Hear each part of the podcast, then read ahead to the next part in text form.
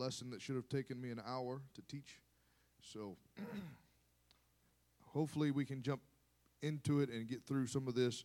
I know the last time we started to teach, I didn't even touch the notes. So that's just kind of how things go sometimes. Um, but that's all right. The Bible tells us that we ought to follow peace with all men in Hebrews chapter 12 and verse 14. Follow peace with all men and holiness, without which, everybody say, without it, we can't see the Lord. Do you believe that today? It's what the Word of God tells us. I hope that we believe this. I do know that uh, holiness is the singular most descriptive term and characteristic of God. He said that we ought to be holy for one reason, and that's because He is holy. I want to be holy like Him. Amen. Only God is holy in and of Himself. You say, then how can we become holy? Well, it's through His Spirit that makes us holy. Um, I, have taught before, and, and I'll continue to teach the fact that we need the without the Holy Ghost, you cannot become holy people. Without the Holy Spirit, you cannot become a holy person. It's impossible. Because we, in and of ourselves, the scripture tells us, we are not righteous. There are none righteous, the Bible says. No, not one. Not in mankind, but He is. And He's the one that makes us and calls us and, and reaches for us today. Amen. Only God in and of Himself is holy. When the word holiness is applied to persons or objects, typically it refers to that which has been separated or set apart unto God. In fact, the word holy, in simple terms, simply means set apart. That means he's taken you and said, "Hey, there's there's stuff over there, and I see something good out of it." How many of you have been cleaning your house and you you found a junk pile, but in the midst of that you found a treasure? And you know somebody's going to come later and clean that junk pile out and get it out of here. So what do you do? You grab that treasure and you set it apart from the junk so that you can keep it and you can clean it and you can put it where it needs to be. Right? That's what God's done with us. I'm not calling other people junk, all right? I'm just I just want you to understand when God looks in this world, there's a reason he called you out of darkness into his marvelous light. He did it because he saw value there. And he said, Hey, you're mine. I'm going to take you and I'm going to set you apart from all of that other stuff. All of that filth, all that nastiness. I want, I want you to come out of that. Come out from among them and be ye separate, saith the Lord. You say, well, separation's hard. Well, yeah, it is. But I can promise you this much separation unto God is a beautiful thing, and it's a, it's a blessed thing. And when you learn how to live a separated life, people are going to notice. They're going to know who you are and what you are. You know, people have a hard time, it's become more common of late, but people have a hard time accepting that a man is a particular if you you run into a cop who's un- undercover, he doesn't have his he doesn't have his garb on. He doesn't have his uniform on. And he comes over and he starts trying to put handcuffs on you without showing you who he is. You're probably going to have a problem with that. I know I would. I'll tell you, uh, here a while back, Brother Blake, you sent me a message about somebody that had escaped, uh, a kid that had run away here a while back and they had they had undercover cops roaming this area. Well, that day, that Sunday, before he had sent me that message, I had gone out the back door here and I left it unlocked. And all of a sudden, I got an alert saying, hey, somebody's at the church. And they came through that door. Because all the other doors tell me when they're open. That one doesn't tell me that it's open. And I looked at the cameras, and it was just a guy just dressed up, just like a normal, everyday person. And I was upset. I called the sheriff's department. I said, Hey, there's somebody in the church. And as he was leaving, he should have done this before he came in the building, but as he was leaving, he saw our camera out front there and he flashed his badge in front of it. I said, Oh, okay. They're just looking. They found an open door. They're looking for the kid. I'm not upset anymore. But I didn't know on the inside, by profession, by, by what he does, he was a cop. He was a policeman. But I couldn't tell he was until he identified himself. I don't believe that that's how we should be Christians. I don't think there should be any undercover Christians, folks. We ought to be proud of who we are. And when we run into somebody out there, and they ought to know there's something different about this person, and they ought to be able to say, hey, that's a Christian. And I want to be like them. Not the other way around. I've heard some folks say, well, if that's what being a Christian's all about, I don't want anything to do with it. My friend, we've put a bad spin on Christianity if that's the case. Amen. I know a lot of crazy people that claim to be a Christian. I understand that. But it's up to us to show them what Christ really was like and is like. Because he's still roaming the world through each and every one of us. He's reaching the lost through each and every one of us. And so we've got to make sure that we're showing who he is. Be ye holy. Why? For I am holy, he said. How are they going to know that he's holy if we're not acting holy? Well, glory to God. That's later on in the lesson, okay? We can't be holy by our own works. We cannot make ourselves holy. We can only become holy as we submit to the Spirit of God and the Word of God. See, how do I become holy? Uh, in fact, there's a, there whole entire um, denomination that their whole idea is the fact that, look, you can't be saved by works. I don't have time today to dig into this a little bit more, but we will eventually get into it, okay? Just ride with me. Throwing some little um, uh, flashy bait out there just to get your attention so that when we start getting into it, you'll know, hey, we're going to be talking about that, and he said he was going to talk about this. So hopefully I'm whetting your appetite to have a little bit more of this. But you got to understand the scripture does tell us that our works not, uh, can I, let me, let me step back and say this. Your works, as in what you as an individual can do, is not going to save you. But when you are filled with the Holy Spirit, guess what's going to happen? He's going to cause you to do some stuff. He's going to cause you to react to His Spirit. And that's going to cause you to begin to apply some things and do some things in your life. But it's not as of works of our flesh, but it's works through the Holy Ghost, what the Bible tells me. It's His works that we're going to be known for. And we've got to be known for His works. Not, not not just, man, that's a good person.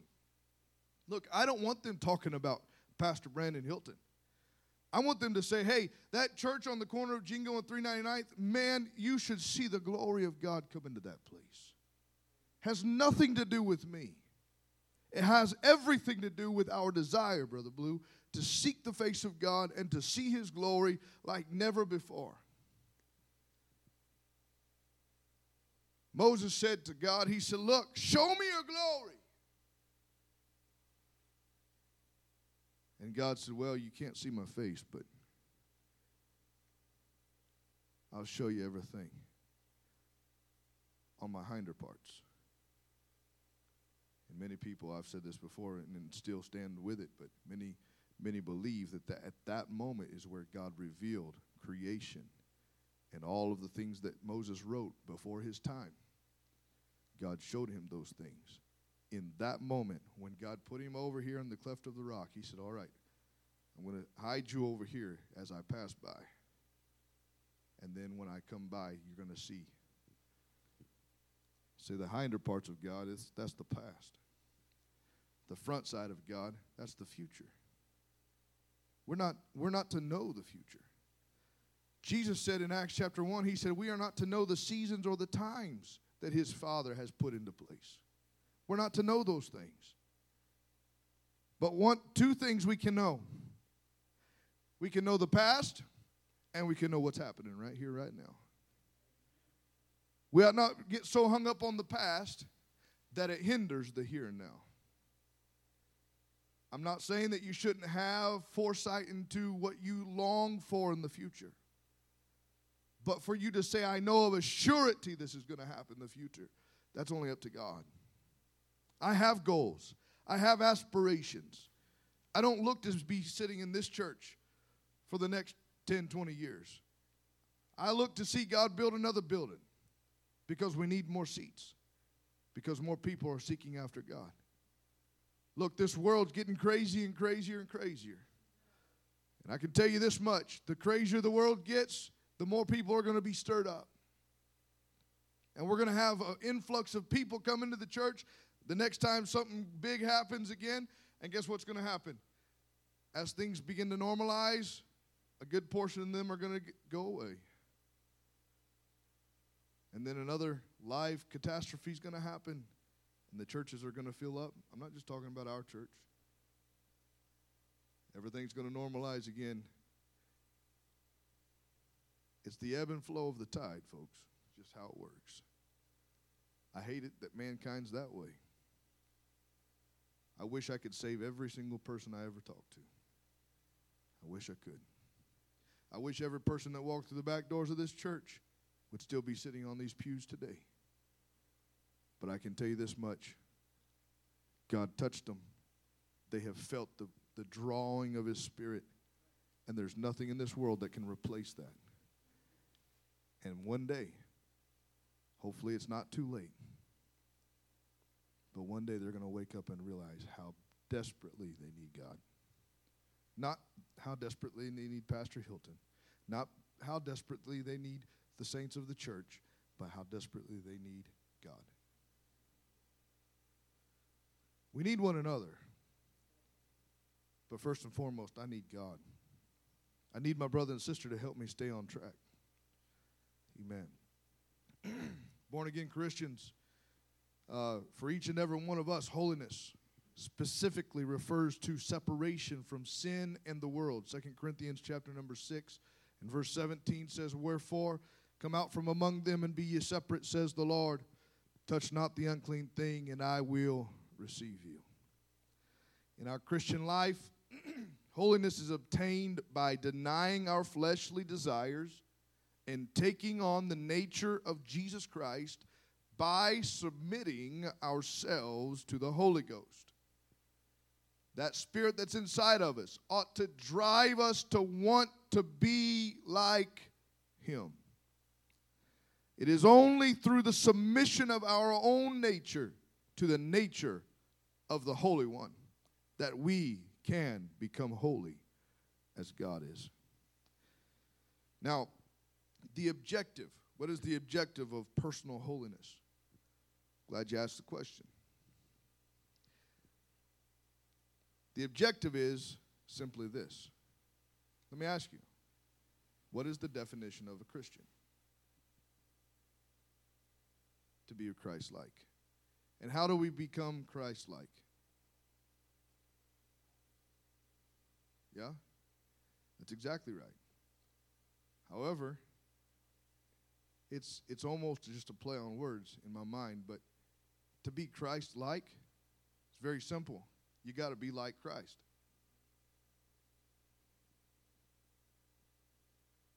Did Jesus spit back at his his uh, aggressors? Did he slap them back? Did he scream and holler at them? No. In fact, he told his disciples he practiced everything that he preached to his disciples during that time. Are there some things that you can think of that Jesus taught his disciples during his, his time on earth that he practiced at that moment? I'm, I'm looking for feedback. Anybody? Think of some of the things Jesus told his disciples. Said, How? He said, the disciples said, Hey, Master, if my brother come to me and he trespasses against me seven times in a day, how, how often should I forgive him of those trespasses? What did Jesus do on the cross? Father, forgive them, for they know not what they do. His disciples began to bicker back and forth. Said, Master, what should we do if somebody slaps us on the cheek? He said, Turn the other cheek. They said, Master, if the soldiers come, and, and this is one thing that really stood out to me when I worked at Chick fil A, I want, you to, I want you to ride with me for a minute. In Rome, Rome was the overwhelming power that was there in that land that day. And by law, by Roman law, if, if the Roman soldier came by and said, Hey, carry my pack, you had to carry that pack how far? One mile. You had to do it. I don't care if it was the direction you were going or not. You had to stop what you were doing, pick up that soldier's pack, and carry it for him one mile. And somebody asked Jesus, said, Jesus, do we have to follow through with that law? That's not the people of God's law. That's not the Israelites' law. That's the Roman law. You know what Jesus answered them? He said, I'm not telling you to go one mile, but if he bids you to go, I want you to go two miles. Blow his mind. He's expecting to make you mad. He's expecting to push your buttons. He said, But I'm telling you, don't let him push them buttons. But you pick up that, that satchel and you carry that for him, and you keep a smile on your face and you get to walking and when you get to that one mile he's going to expect you to stop and hand it over to him and say something rude to him and walk away look they're human folks i'm not making this stuff up think of how you would feel somebody walked up to you out of the blue and said hey i'm tired of carrying my backpack you carry this thing for me by the way you're required to do it for the next mile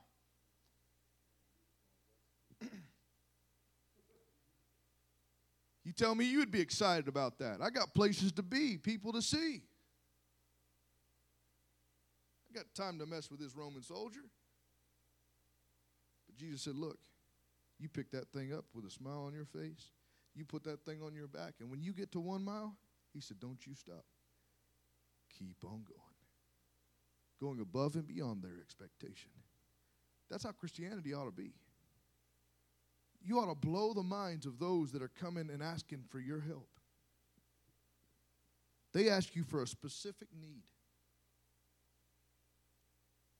And if you go above and beyond that need, you got their attention. I don't know. None of that's on, in my notes, by the way. So, freelancing. I went the second mile.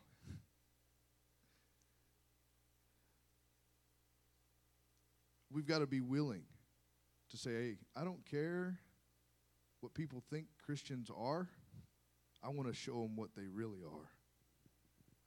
I want them to realize Jesus still loves them. And the only way that they're going to know that He still loves them is only through the love that you showed them. So does that mean we got to stop on every street corner and hand five or ten dollars to the homeless guy on the side of the corner? I'm not saying you have to do that. God moves on you. You probably ought to follow through with what God moves on you to do. I know there's a lot of scam artists out there on the side of those corners. I understand that. It is it is exactly right. But I tell you this, I don't give it to every one of them. If I feel like I need to, I'll do it. That's it. Just a small little prompting in my spirit. All right, God, roll the window down and hand them a $5 bill or something. I don't know. But I'll tell you this I'm not going to do it to everybody.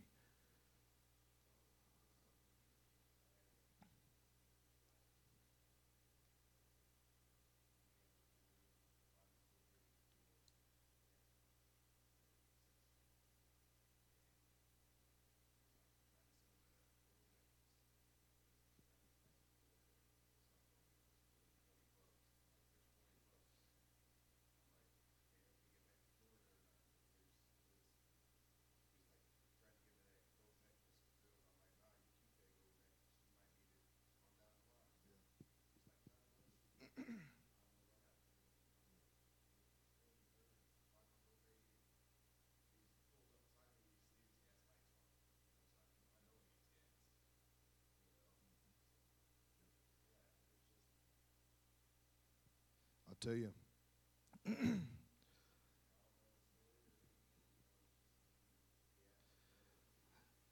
can can I elaborate on this just a little bit? No, I'm going to anyway. Um, I want you to consider this. And I don't know this firsthand. I was way young when this happened. In fact, I don't think I was born yet when this happened. In fact, I know I wasn't born yet because I wasn't born until 86 and this didn't happen in the new building. So my grandfather had picked up, he had taken over the church in Olathe, where my father in law is now. And they started in the old Deaf Club, which is now the Octa. They're off of Lula in Olathe. And they had to every night um, go uh, every Sunday morning it was it was the deaf club. You understand what I'm talking about?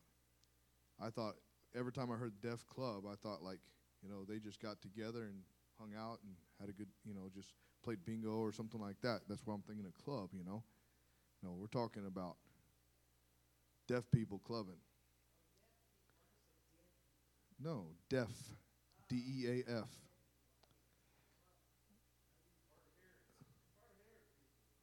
Yeah, people that cannot hear. They had a deaf club. They were clubbing. That's where the deaf people met to drink, to party, and do what people do at clubs. And my grandma would tell me that they would have to go in every Sunday morning, sweep up the beer cans, the beer bottles, sanitize everything. She said it smelled like a beer factory. She said we did our best. We'd try to get there about six in the morning. Church started at ten. She said we would start dumping bleach on the floors and all the stuff to try to get the alcohol smell out of the building so we could have church. And you know, back then it wasn't illegal to smoke inside of a building, so a public building. So there there was that as well. But they didn't have to pay rent for that place, from what I understood. And so they they just counted it a blessing and kept on going. But one day, my grandfather was headed to church, and as he was heading there, there was a man walking down the road,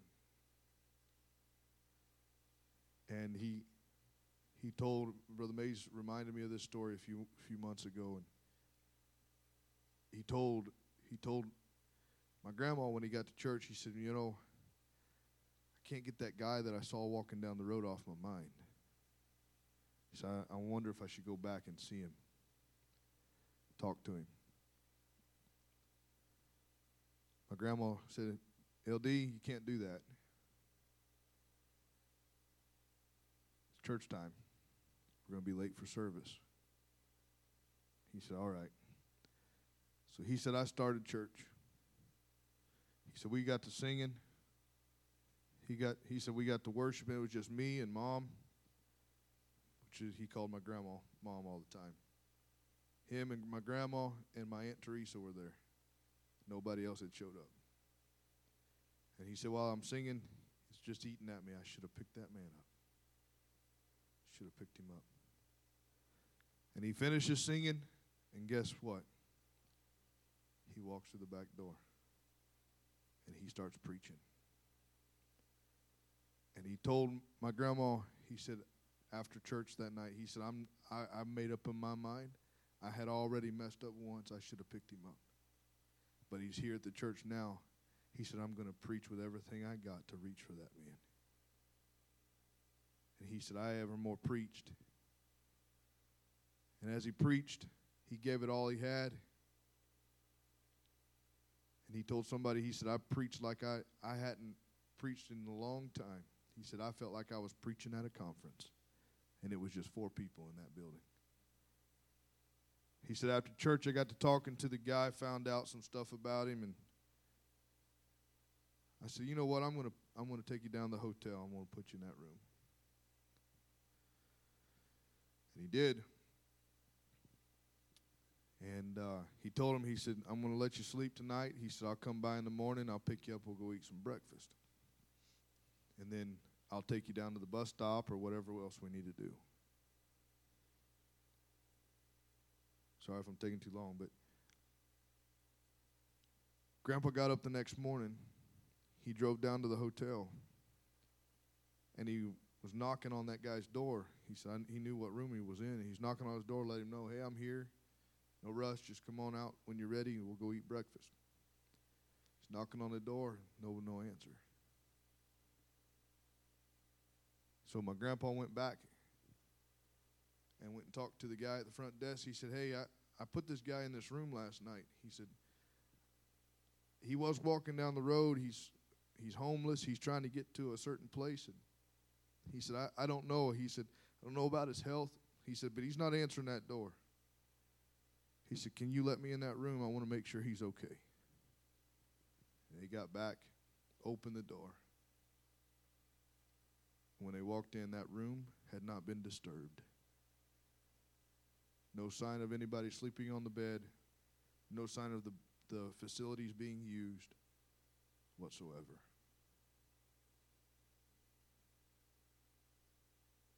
My grandpa said, Sister Renee, I believe that God sent an angel to try me and see how I would handle somebody that had nothing to offer the church.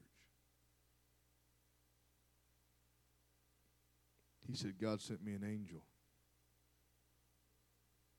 And he said, since that day after that, every service, they never ceased to have two or three visitors in their services every single time the doors were open. Because he was willing to press past what the visuals were saying.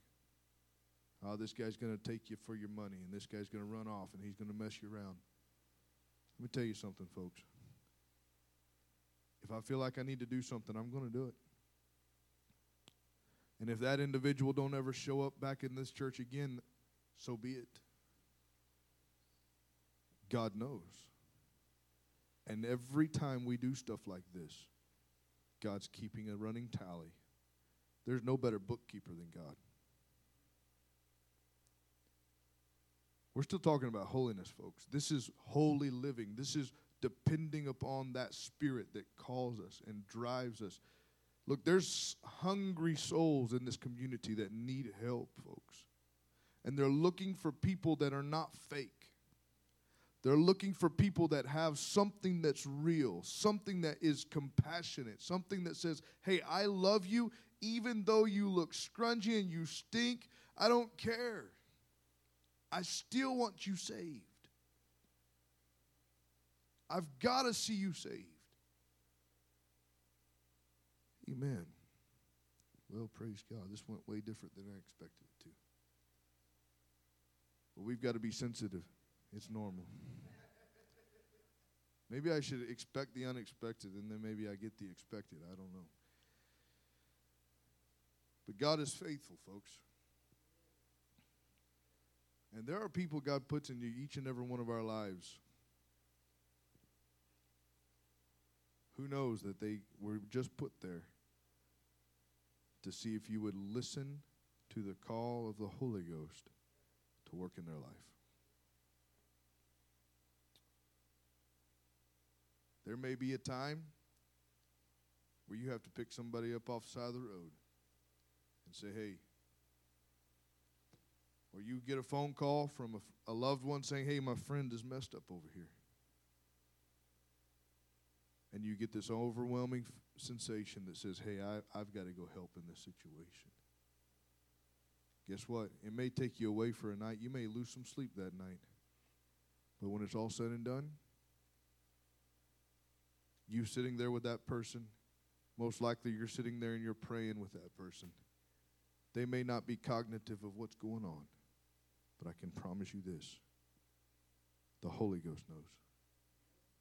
And the spirits that are, they're dealing with in those moments, I don't care if they're high, I don't care if they're drunk, I don't care if they're just just out of their mind. I don't I don't care what the situation may be.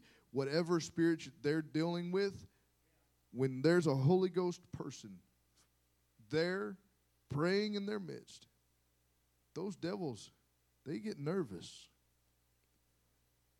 Let me tell you, there's a lot of folks in this community and these communities around here. Over in Garnett, I know the same stuff. They need God. I didn't come down here to try to reach the religious folks around here.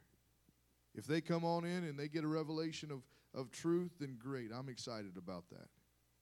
But you know what I came down here to do is I came to minister to those that were lost. I came to reach those that were seeking change in their life, that need help. And every time I search the scriptures, I find that's exactly what Jesus called us to do.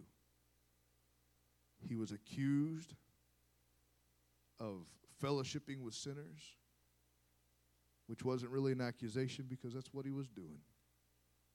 Why? His response was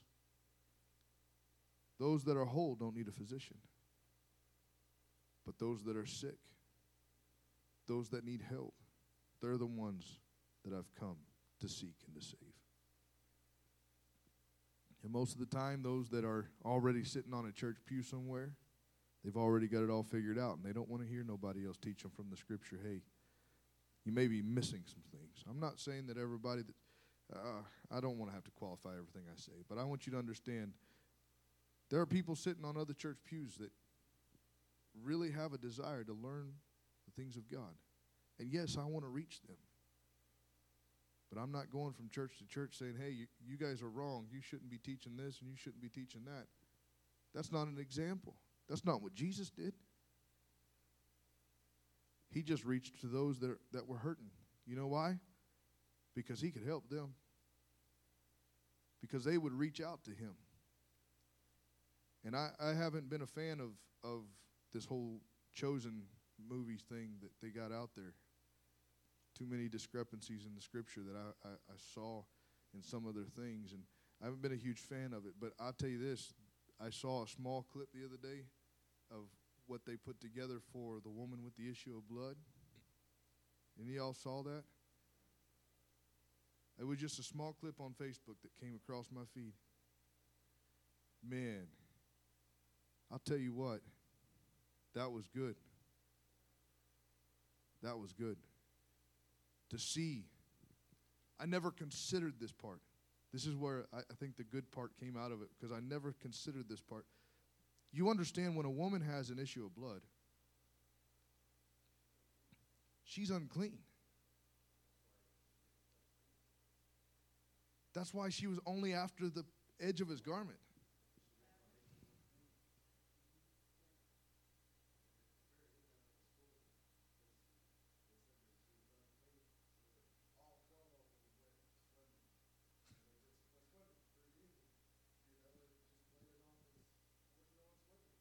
That's wild.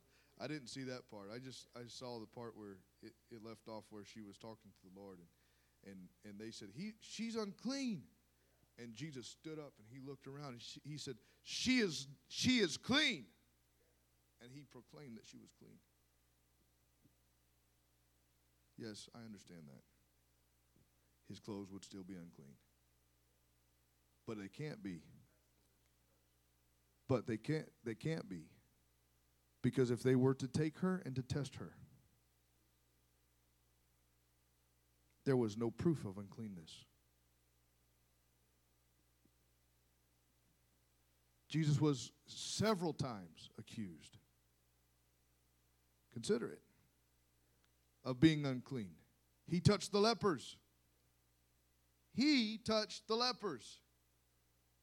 But the one that is complete, the one that has all power, when he touches them, uncleanness didn't transfer from them to him. The cleanness of his righteousness transferred from him to them. You got to understand when the Holy Ghost comes in your life, why do you feel so much different? Because the one that can step into any situation, I've got to stop, but the one who can step in any situation, the Holy One, cannot be transferred our sins. Only His holiness, when He touches me, can change me. That's why He could just look at him and say, hey, the woman in the, that, that caught, was caught in the midst of adultery. Consider, Consider it. He had every right to say, hey, put her to death. But he said no. By the time he got done, there were none. Because everyone was a sinner. There was only one that day that was standing before her. That's a whole other subject.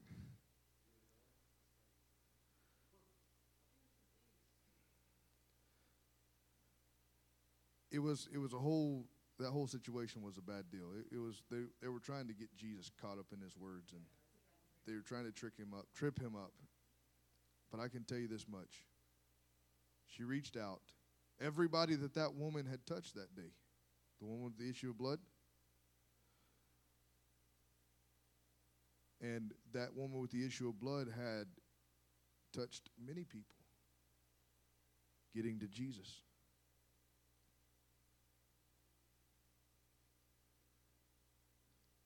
The Bible doesn't say anything else about that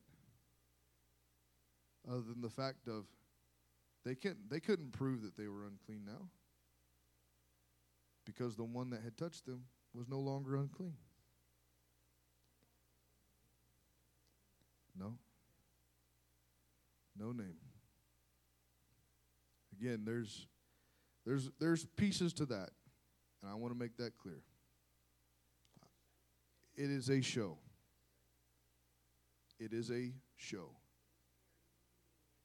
All I can say is I never considered the unclean part until I saw their statement about the unclean. I was like, "Oh man, that's that's pretty good because the one that can make her clean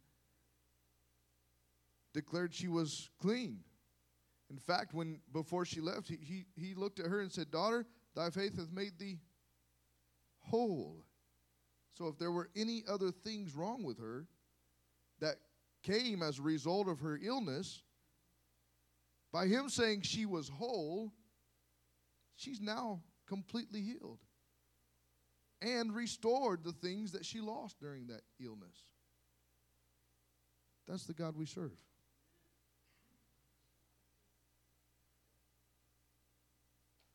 And there's a lot of broken people out there that, you know, you and I would consider, well, that person's not right. That person's dirty. That's filthy.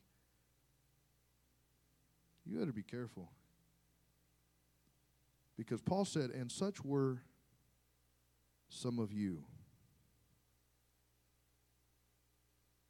It's what he said. And whatsoever judgment you will judge them with, you shall be judged with judgment in like manner. Consider how do you want God to judge you? I want to be Christ like. I want him to say, hey, they love people. And people need us. And we need people because God called us to minister to people. In fact, the group Cain wrote a song, and I, I really enjoy listening to that song. Is people need people. People need people. I can't survive a day without each and every one of you, and vice versa. Amen. Praise God. Well, glory to God.